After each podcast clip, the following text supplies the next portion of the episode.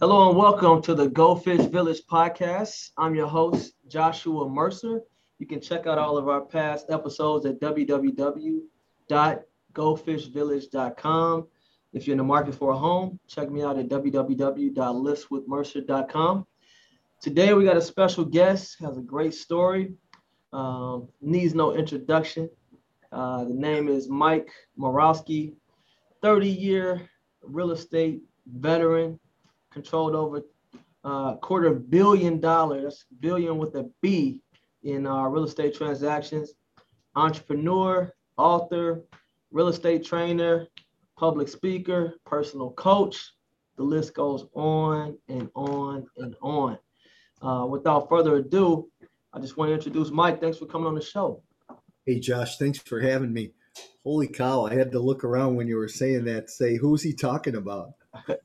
yeah, man. Yeah. So, yeah, thanks again for coming on the show.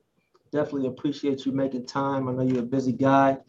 So, tell me about this 30 year journey, man. How did you get started in real estate? Yeah, great question. So, you know, I actually had a general contracting business. Um, I went, uh, built a, a, pretty large company uh, in the northwest suburbs of Chicago here. And, you know, as being an entrepreneur, Josh, you know that you uh, take care of everything. So I was still banging nails and uh, scheduling guys and hiring guys and going on estimates and writing bids and buying material and doing all the bookkeeping and I woke up one morning, looked at my wife. I said, I'm done. I can't do this anymore. I'm burned out. Decided to uh, sell the company. I was pretty fortunate. I had somebody knocking at the door and uh, sold the company and took a year off. And during that year, we house hacked a couple of houses. And now this is long before it was sexy, right? Yeah. Today, everybody does it. And it's kind of the way you get into home ownership. Uh, but back then, it wasn't. And so, you know, Josh, I've always believed success leaves clues. Jim Rohn said years ago, um, do what successful people do and you'll change the learning curve, shorten the learning curve, and can be, you know, really help you be successful. I met this real estate agent who was extremely successful at the time.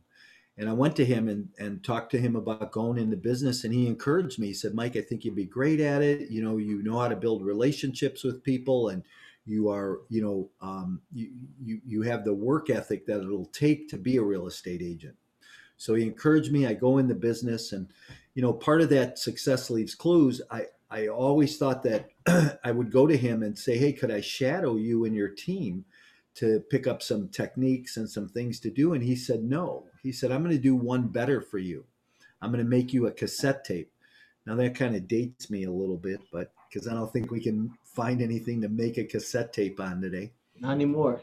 Yeah. But uh, he made me a cassette tape. And Josh, I burned that thing out. I listened to it over and over and over and over again. And the fundamentals that he taught me caused me to go in the real estate business. My first nine months, I sold 78 houses. I was wow. Remax Rookie of the Year that year. I went on to build a team selling 125 listings a year. I gave all my buyer business away.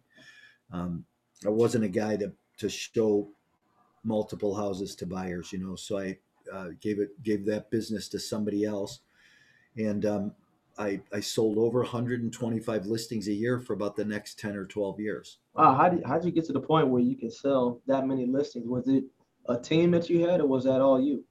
Yeah, no, I put a team together. I had a couple listing agents, and um, you know, I had a staff of 5 mm-hmm. So um, you know, we processed all the paperwork and and it was nice, Josh. You know, I had a schedule, right? I, I, I went to work Monday morning and went home Friday night, and I didn't do anything all weekend work wise.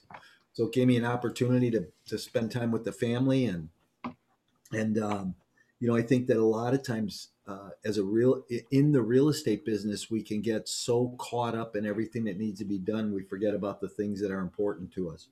So um, you know, I just built this schedule. I can remember coming in on Monday mornings, having five or six offers on, you know, on deals, and and you know, agents being like, "Where you been all weekend?" I said, "Well, you know, my voicemail said I, I will be in Monday morning, so." Um, yeah, but I had this offer. Well, you know, it's you still have it, right? So we can still do it now. So, um, so yeah, uh, 2005 rolled around. I was doing a lot of production, and the market. I saw the market starting to sit, uh, soften. I knew something was going to happen. I didn't know exactly what was going to happen. So um, I decided, uh, you know, let me go in a different direction with my real estate business. I'd always wanted to be in the apartment business. Um, you know, when I was in the construction business, I did a lot of work for Inland Real Estate, big commercial uh, syndication company, Sam Zell's company, Equity Office, and Wow. you know, I did a lot of work for them when I was in the construction business. So I knew the model. I understood you raise private equity, you marry it with a great real estate deal. As long as everything goes well, you stay in the middle, everybody makes money. So 2005, I said, let me try this syndication business. And I went into the apartment business, found a small 11 unit apartment building, and I syndicated it. Came together really well. I went out, raised a couple hundred thousand dollars, put the debt on it, and and started to build my business from there. Over the next 30 months, I raised 18 million dollars. I bought uh, 60 million dollars worth of real estate. It was about 4,000 apartments in five different markets. I vertically How, how, how much did you raise? uh, 18 million dollars. Wow. So let, I'm gonna get to that. So why why syndicate? And and first, can you just explain what syndicating is? Sure. It's it's kind of what I said a minute ago where you you raise private equity from individuals, from people who want to be in the real estate business, they want to invest in the real estate business, but they don't uh, want to get their hands dirty. They don't want to take care of the tenants and toilets on their own. Uh, they want somebody else to do it. So syndicating is like a, a REIT, a small private REIT. Um, a REIT is a real estate investment trust. It's where you can invest money and get a return. So um, we put together these syndications. I had 38 different companies, 38 different properties um, over that period of time that that we had a couple hundred investors in. So how do you get paid when you if you're the syndicator putting a deal together? What are all the ways you can get paid off of that? Um, you know, there's probably five different ways to get paid as a syndicator. Mhm. Um, one is an acquisition fee for putting the deal together. Um, then there's a disposition fee on the back end. When you sell the property off, you'll get paid a fee for doing that. You get paid um, on the cash flow along the way, uh, per pursue to your investors. So your investors would all get paid first, have a preferred return, and you'd get any percentages of overages beyond a certain amount. It's all structured in the business deal, right? So I'm not going to try and get too technical on you right now. Um, you could get paid from the management uh, if you're managing the property yourself. You could get paid asset management for overseeing the uh, property managers. And then again, you could get paid um, the um, uh, construction management fee. So if you're buying a value add property, you're going to go in and do a bunch of repairs and capital improvements to it. You got to get paid for your time overseeing contractors and and making sure work gets done. Get paid for your time doing that too.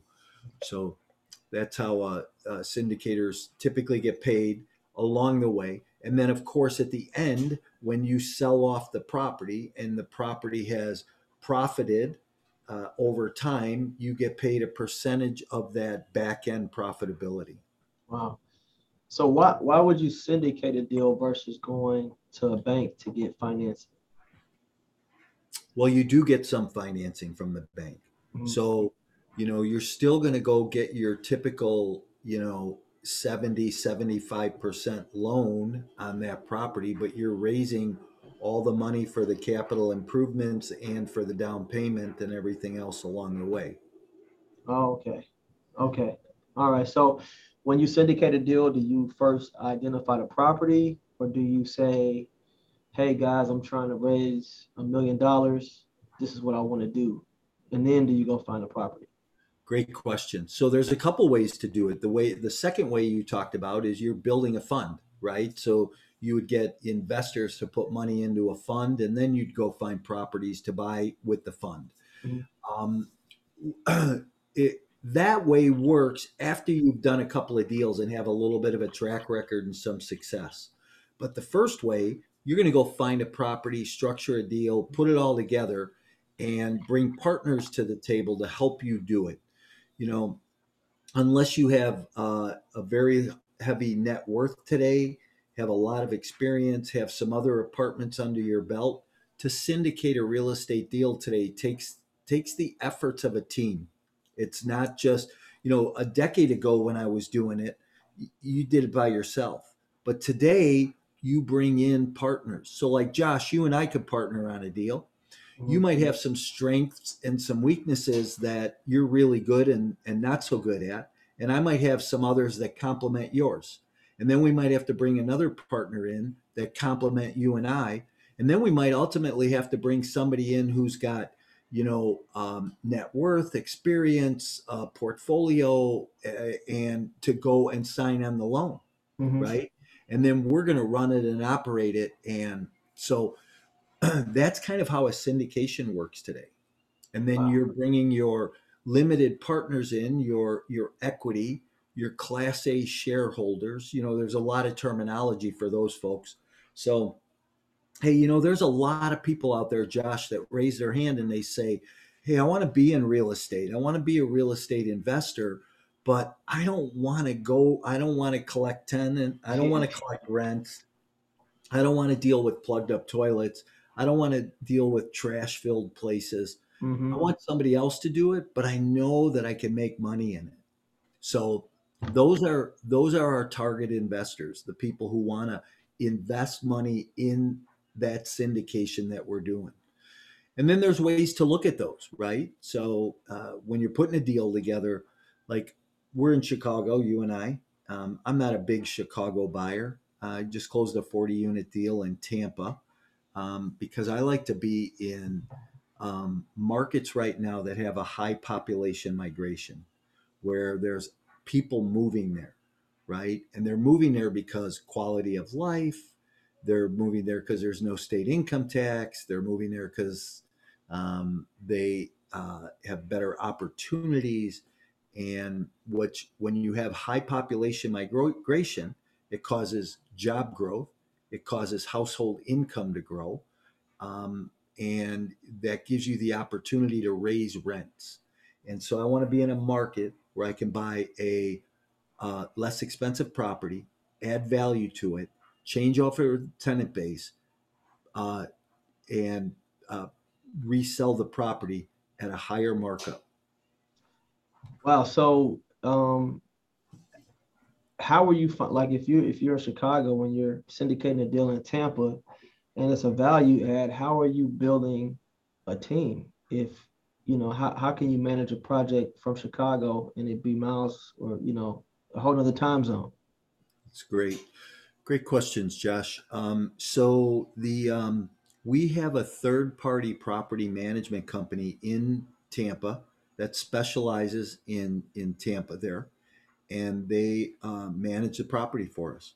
So they're the ones that do the marketing and collect the rents and take care of any evictions and um, and then we're overseeing the contractors right now on the on the re- repairs and renovations getting done, um, and overseeing the um, um, property manager as well. So when if let's say you you approach someone to invest, I mean, what is a good return right in, in today's market? Like, what should I expect to get, and how much of money is is worth your time? Because I'm sure that maybe a thousand dollars is not going to move the needle for you, you know. Right. But if I'm an investor, let's say if, if I have a hundred grand, you know, why would I give it to you versus put it in like the S and P 500? It's a great idea. So traditionally, over the last 20 years, Josh, the uh, stock market has um, averaged an 8% return over the last 20 years. Um, and that's considering all the ups and down markets. So that's kind of a point in the sand. Um, one thing I want to mention though is investors can invest several different ways into these.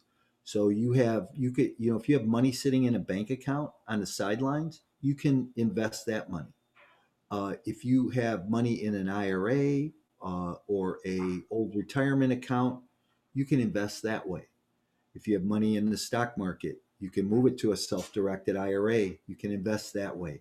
So there's there's multiple ways that an investor can invest in in in an alternative investment, and real estate is an alternative investment.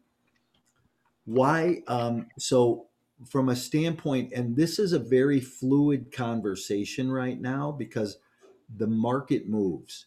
So I've seen real estate deals in the past that that investors have made 20, 22% a year. That's not what's happening right now. Uh, we just did a deal where our investors are getting an 8% cash on cash return um, on an annual basis. So if you're an investor, you put 100,000 in this deal, you're going to get $8,000 a year. Um, but it also is inclusive of a back end return of about 19, uh, 17% on this. So if you're getting 8% along the way, the other 9% is going to come to you at closing. Okay. We believe it'll be better than, you know, 17% total, but that was conservative underwriting. Um, I believe, Josh, that that over the next several months, you're going to start to see deals do this. You're going to start to see people earning, you know, pretty much on average a six percent cash on cash return, with maybe to an 11 or 13 percent overall year after year return. So these traditionally, you're going to hold these deals about six to seven years I think that we're going to start to see these deals being held seven to 10 years. Hmm. Um, I think, you know, cap rates, uh, cap rates have compressed, which has caused pricing to get really high. So um, properties are, are more expensive today than they would traditionally be. And as a result, and I know you noticed that in the in the residential market too. Oh yeah, definitely. Okay, so I'm not just talking about commercial markets. So because those prices get a little bit higher, um, uh, you know, um, there's that worry of inflation. Interest rates are going to go up, a multifamily is a great place to put money during in, inflationary periods because yeah. of the consistent cash flow, because of the returns. So, so as it, if I invest in a deal, how long typically how liquid is that investment? If you know, are you telling folks, hey, we're gonna need this money for a certain certain period of time? Um, how are you keeping them abreast of the projects that you're working on? Yeah, so um, the uh, they typically range from six to seven years. Okay, we're, this one we're doing right now is a six-year deal, um, and we'll sell the property in six years, and uh, the investors will get pretty much what the return looks like is a 2.6 multiple, which means they're going to get their investment back plus 1.5, 1.6% over their investment. Meaning now they're getting paid an annual dividend as well. Well, that's the 8% preferred cash on cash return. Yes. Okay. Okay. Now to syndicate, do you need any type of license to do this? No, no, you don't. Um, you you do follow SEC guidelines, Securities and Exchange Commission. Um, make sure that if you're going to go syndicate a deal, you get a good securities attorney. Um, could be quite expensive to bring a securities attorney around your you and your life, but it will also save you from any problems down the road, um, hopefully. So, so um, one of the things I, I, I noted you are very strong on is is needing an exit strategy before you buy. What, yeah. What does that mean? So I, I, wrote a book called Exit Plan, and I wrote that book because um, I spent hundreds of thousands of dollars over the years on coaching and training and books and tapes with some trainers and teachers that are very, very good at what they teach. Um, but I always walked away feeling kind of empty and I walked away going, man, I'm missing something. Um, but everybody always teach teaches us how to find a deal, get in a deal, operate a deal. Nobody teaches us how to get out. Nobody teaches us how to maximize our profit. I wanted people to look at exit plan and say, hey, you know, there's different strategies, different places that I could exit a property. And it doesn't mean just selling. You know, there's a number of different types of exit plans that people can exercise uh, to get out of a deal and make, you know, realize their profit and their gains. Wow. So yeah, that, that's important. Even as a realtor, I always tell people, you know, you make your money um, when you purchase it. You know, you want to be able to get out of it if if you need to get out of the deal. So I can definitely uh, sympathize with that. So um, two hundred. Well, oh, let me just say this real quick. So on that light of what you were just saying, right? We've heard for years, and I'm, I'm sure you've heard this too, is that you make money in real estate when you buy the deal, which right. is true. You do. You make money by buying the deal right, yeah. but you don't realize the gain until the exit. Yeah, right. That's when you realize the gain, right? Yeah. So why not teach people how to exit? No, that's I'm always thinking about exit with anything, any type of business, you know, because you never know what can happen, and you know, can't work forever. So a lot of this stuff you're trying to do as a means to an end. Um, now you you started syndicating, or I, I think you said um, in nine months, uh, you raised how much in nine months? I raised uh, eighteen million dollars in thirty months. Yeah, how did you? How were you able to do that? Yeah, so crazy story, um, not ever duplicatable. Uh, I, when I decided I was going to syndicate that deal, I put a little classified ad in the newspaper 45 bucks it cost me three lines that said real estate investors wanted. Wow. and as a result of that my phone rang off the hook. And for the next uh, six months i raised about um, $600000 in seven months from that little $45 ad. Best investment i ever made in my life josh. Wow. So, so when you're doing uh i mean people were just reaching out. They didn't. Did they look to see, you know, your background or your qualifications? You know, um, yeah, people always do. You know, but I'd been in real estate at that point for 15 years. Yeah. You know, I had a I had a healthy list of of fix and flips and rentals and and everything else. This was just a different space. Going in the apartment business was a different space and and so my first deal was 11 units. My second one was 64 my third one was 87 after that it was all north of 150 units. Um, I, I didn't think i'd ever close a 200 unit deal. I thought oh let's play around with this. You know i'll never do a 200 unit deal. Josh within two years i was doing 350 450 unit deals. So and these um, are all at the same property?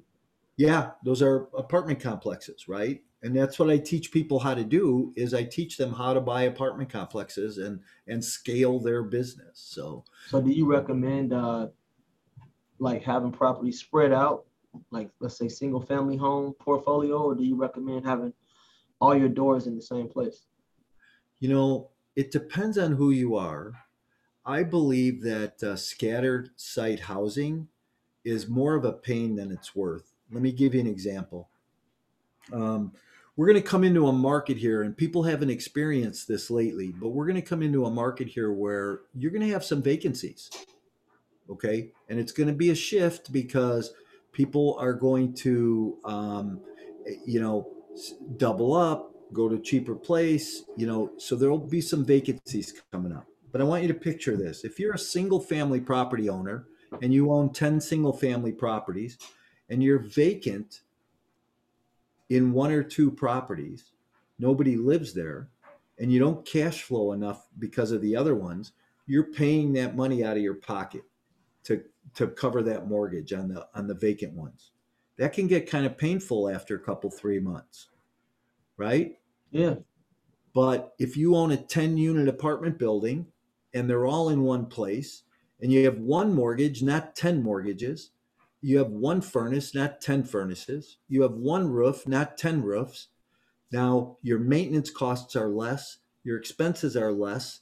You, uh, you, if you have a couple of vacant units, you probably still have enough capital coming in to pay your bills. So there's a big difference, and we call it economies of scale.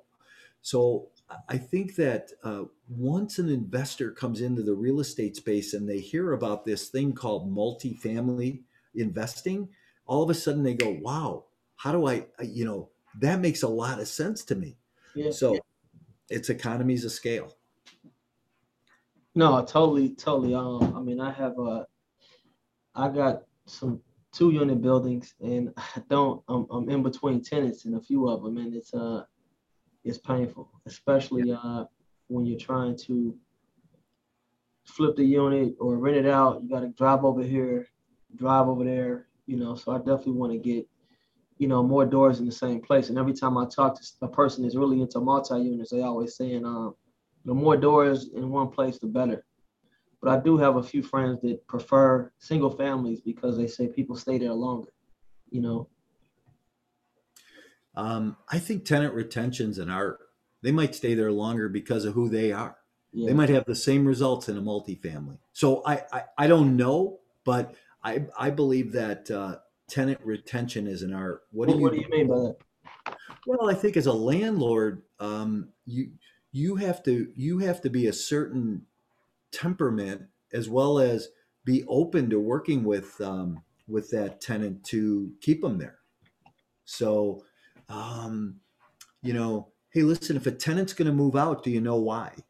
And if they say, well, I'm moving down the street because, you know, first of all, you can't do anything if they're going to buy a house. You're not going to change that. But if they're moving down the street because they're they're getting a newer appliance and they're saving a couple dollars, well, what can you do as an owner to keep them? Can you paint the unit, give them a new appliance, save them a couple dollars, and then you don't have to move. So they save the money of moving, but you save the money of being empty and releasing and and your marketing costs. Mhm. So you could save the average owner will save seventeen hundred dollars between tenants by trying to keep that one tenant longer. No, that, that makes total sense. Uh, I try to do everything. I try to make my tenants feel at home, you know, and, Yeah. and uh, I, I charge a little bit less than market rate, and I do offer little things like, you know, washer and dryer, try to make it convenient, good parking, the whole nine yards. Um, so if somebody's watching this though and they want to be a syndicator, like what are some traits that a syndicator should have? Because it sounds cool to be like, okay, I'm gonna raise money. I don't really have to put up my own money, or maybe you do. Uh, what are some traits that you know a person should have? Yeah, so um, I think that a good syndicator knows how to build good relationships, Mhm. strategic alliances, right? Um, we've all heard that uh, cliche that you your net worth is equal to your network. Mm-hmm. So, who's on your team? Who's in your space? Who do you associate with? Hey, you know, Josh, if you or I walk into a room and we're the smartest guys in the room, we're in the wrong room. We Hmm. need to we need to Yeah. Different room. You need to go stretch yourself and be in rooms that um, uh, people know more than you know, Yeah, and and and that's how that's how we grow. That's how we learn, right? totally agree. I mean, iron sharpens iron. That's Yeah. something that I always preach. So, in I think 2008, I mean, um, the, the economic crisis it really affected your business, right? Yeah, so so I scaled this business, hundred million dollars. Um, I had a property management company also managing seventy five hundred units. Um, had the the uh, private So you equity. you had 7,500 units that you owned. no, we ma- we owned four thousand, but we managed another thirty five hundred for other owners. wow. So um, so I had a, I had a I had a company that was valued around hundred million dollars.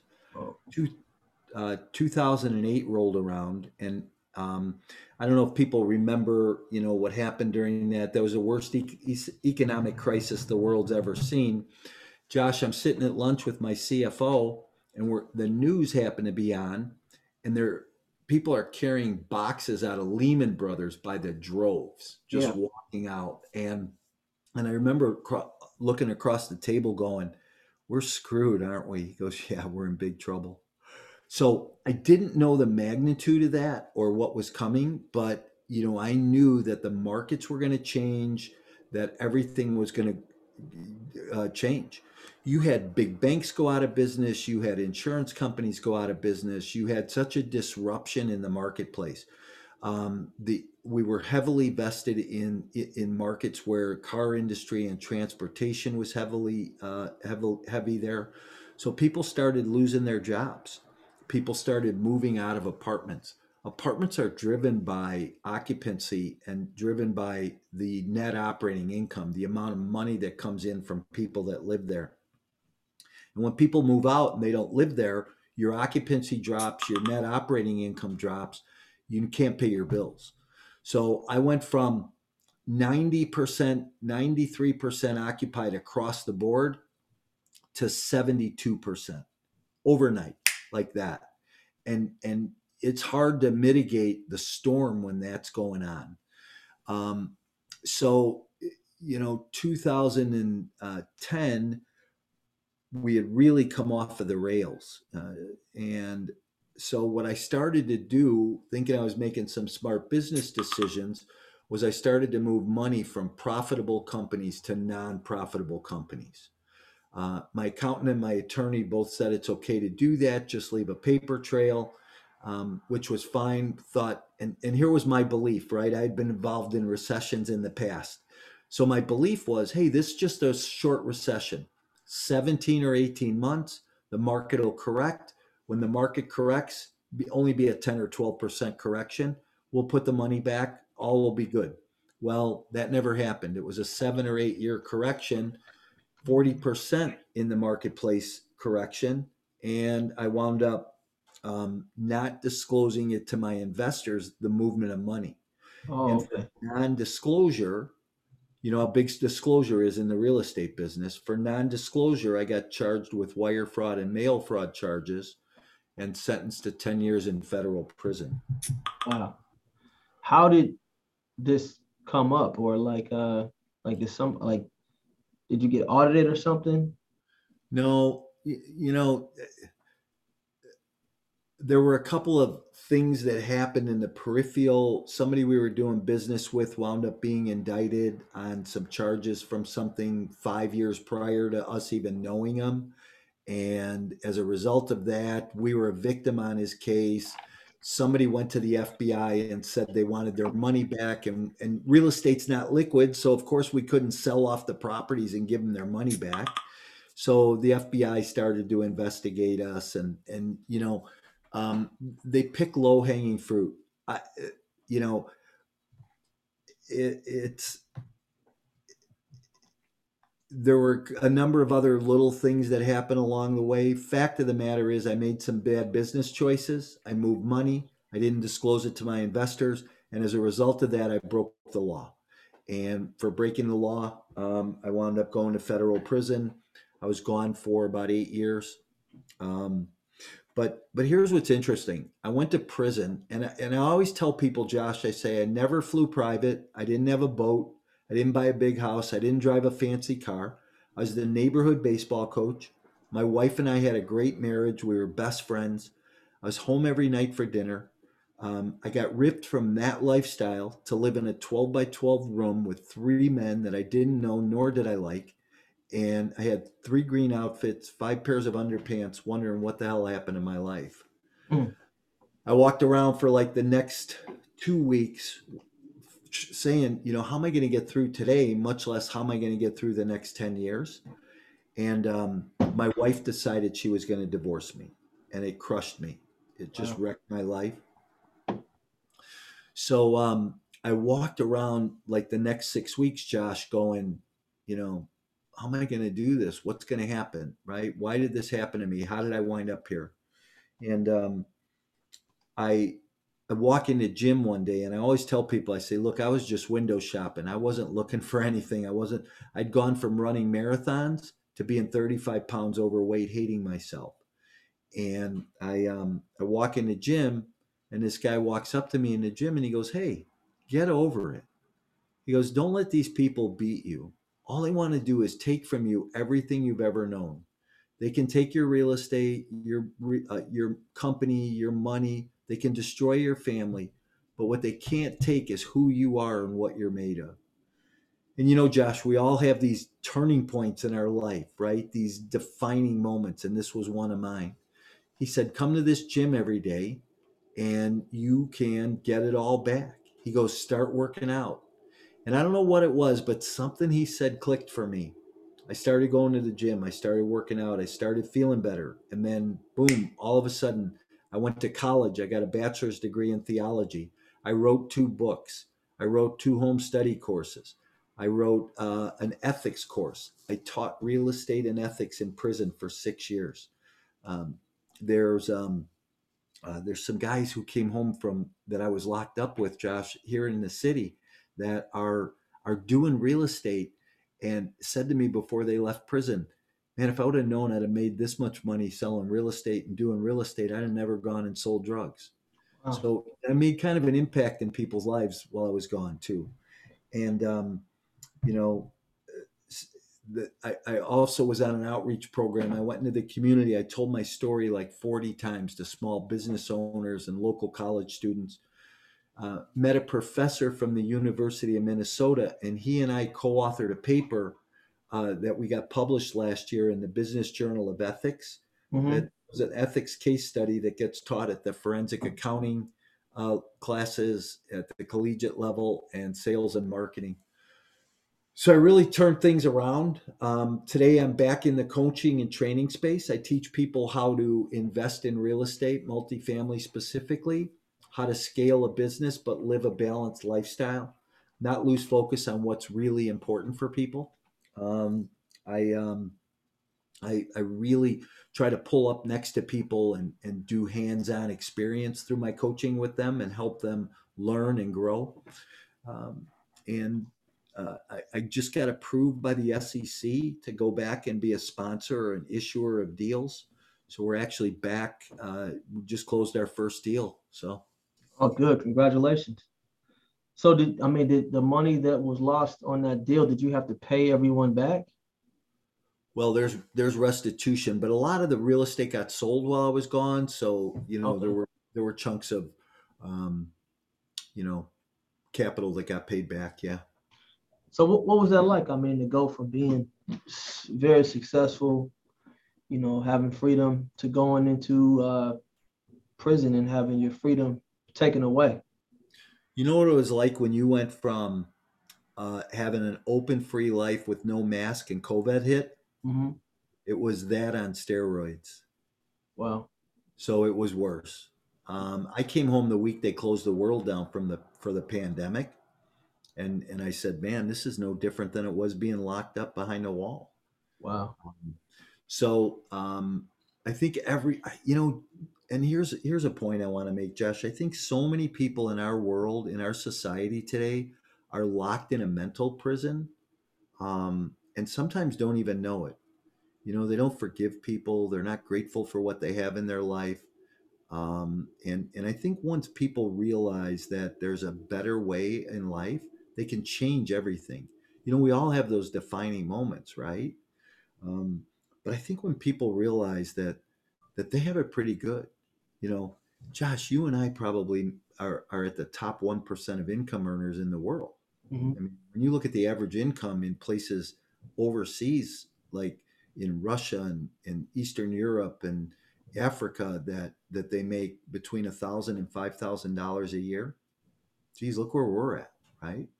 Yeah. Um, and we're lucky to be here. So um, even in the midst of all of it, but people need to. I think if people walk around in, in this mental prison that they have, being locked up, that they never get ahead. They don't take opportunities that they have in front of them. So I always try and encourage people, hey, you know what? Forgive others. Be grateful for what you have.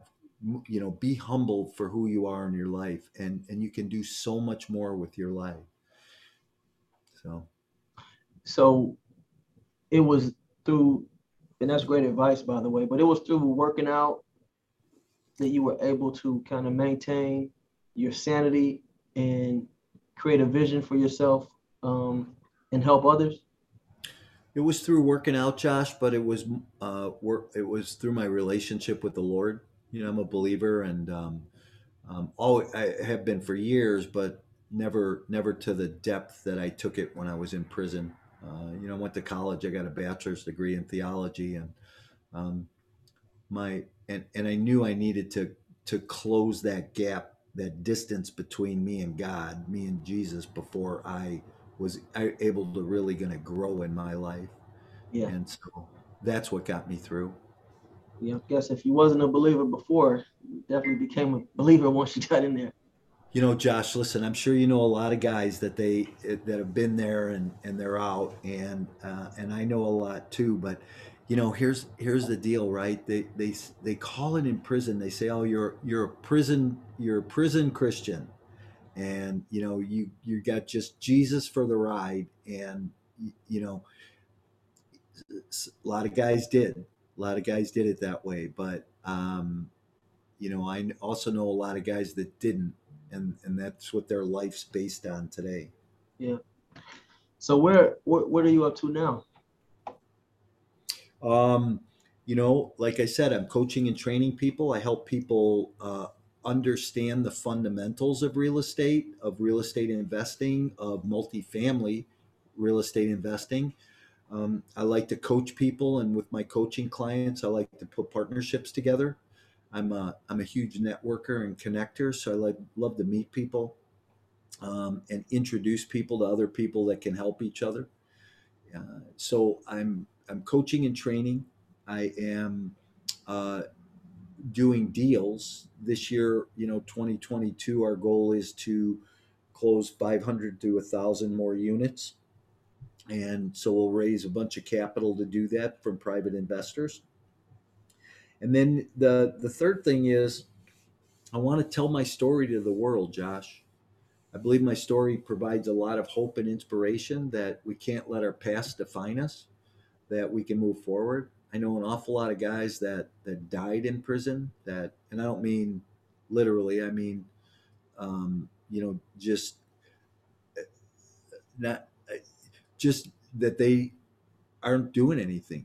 They came home, they they're not working, they're collecting, you know, social security or unemployment and not doing anything but but man, you know, there's a whole life ahead of you. Doesn't matter how old you are. It's all what you want to get out of it and you can go get it. So I guess when you were in prison, you kind of had an exit strategy once you once you kind of got there. So because I'm thinking, you know, so I wanted to ask you how were you able to like reinvent or rebrand yourself once you got out? But that process kind of started while you were there. You, did, you didn't wait until you got out. I, t- you know, I've been at this 30 years. I taught for six years while I was in prison. Mm-hmm. So, and I wrote this book, Exit Plan. I mean, your listeners, we could, uh, you know, your listeners can go download it from my website for free. Um, you can just go to mycoreintentions.com forward slash exit plan and, and download a copy. Um, and, you know, it talks about exit planning, about maximizing your, your profit potential. But yeah, so I taught in, in prison for six years, real estate investing, property management, and ethics. How ironic, right? A federal inmate teaching ethics. wow. Well, I mean, I'm sure you, um, I mean, it's a lot of value in there. I always tell people, uh, you know, the the people that I want to hear from are people that have failed in life because they can give you, you know, the best lessons. When it, you know, I have a, a, a few final questions. One, um, I mean, you're a contractor, a realtor, syndicator. Uh, you did some, you know, you flipped homes. Which one, if, if I wanted to say, okay, I want to get to a million dollars, which which way is the quickest route? A million dollars in what? Net worth or income. I just want to have a get a million dollars in my bank account. Yeah, one day at a time. One day just at a time. Keep pushing forward. Here's one of the things I just, you know, I was just on the phone with a a, a new coaching client, and um, he's uh he's an entrepreneur. So um, I, I also work with a couple of entrepreneurs, right? A couple salespeople. Uh, I work with a guy in a staging business, a moving company that you know has employees issues. You know we all as entrepreneurs have have similar issues and you know um, experience and knowledge i can provide. But here's what i told this guy. I said look here's here's how coaching works. I'm not going to tell you what to do. I'm not going to teach you anything new. What i'm going to do is i'm going to help you self discover what you already know inside that you need to go do. And then what we're going to do is we're going to give you an assignment. And you're going to go over the next seven days and, and complete that assignment and come back and have to be accountable to me to why you did or why you didn't. And I personally, in my coaching uh, lifetime, never wanted to go back to my coach and say I didn't get something done. I always worked on my assignments. I always pushed the needle forward. All we can do is push the needle forward every day. As a result of that, what happened was I grew my business over 20% a year, year after year, from, from a direct result of my coaching. I don't wow. care what industry you're in, what business you're in, go get a coach because I think coaching is really effective. Here's a thought if you make one improvement in yourself every day, 1% improvement by doing something different, uh, you get out of bed a little bit earlier, you read more in a book, you eat better, whatever that 1% improvement is every day, at the end of a year, you've improved 365%, haven't you? Yeah, yeah. Compound interest too, man. Yeah, compound interest too, right. Hey, none of us grow professionally unless we grow personally. And and that's one of the things that that coaching does for people too is if I can help you grow personally, your professional career is going to change also. How much has real estate changed since um you first got in it until now? I mean, why would you ask that? You're trying to date me, man. Because you're younger than I am. um, hey, listen, let me tell you this. When I first got in the real estate business, the contract was three pages and there was no home disclosure. Hmm. So now there's home disclosures and radon and mold and all kinds of disclosures and paperwork you have to sign and contracts are 10 pages and sales contracts are attorney ridden and so um, wow. that's how much it's changed. Pricing has changed but here's what hasn't changed. The fundamentals around doing the business. As a sales agent i went into business i sold 78 houses my first nine months in the business. I believe i could go do that again today um, wow. if i if i needed to or wanted to uh, the fundamentals have not changed. So if you're a sales agent and you're looking to, to grow and scale your business, let's chat. Mike, thanks for coming on the show. If uh, if someone wants to get in touch with you or learn more about your coaching or follow you, how, how do they do that? Thanks for asking. Um, first of all, anywhere you hang out on social media, I am. Um, so whether it's Instagram or LinkedIn, which are my two preferred platforms, but you know, uh, Twitter and Facebook, and uh, you can find me there personally or my company, My Core Intentions. Um, I'm, you know, pretty prevalent and pretty loud. So you can connect with me on social media or direct message me at Mike at mycoreintentions.com. Like I said, I love the network. I love to to build relationships with people and and if I can do anything for anybody or answer any questions, don't hesitate to reach out. And nice. hey, another thing too, by the way, uh, have a, a back in the property management business as well.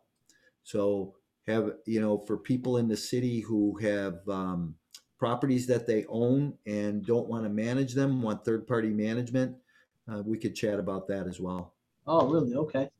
I did have uh, another question. Um, for someone who may be watching this and you know maybe they did time in prison and they do they are mentally you know they want to change their life but you know they maybe hit obstacles how, how do you handle obstacles when people research you and they find this information out before you before you tell them um, so you know that's a great question i had a situation early on I, after i'd come home i probably was home three four months and i was trying to get a meeting with a guy out of new york and um, we scheduled a meeting and, and the first we get on the phone and the first question out of his mouth was hey tell me who this person is.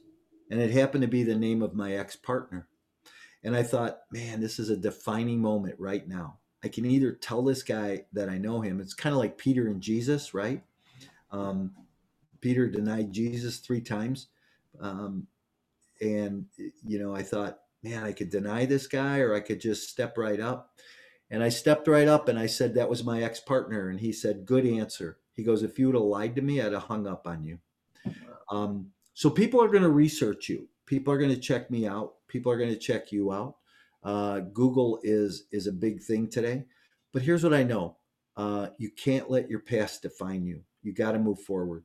Not everybody's going to like you. Some people are going to like you more.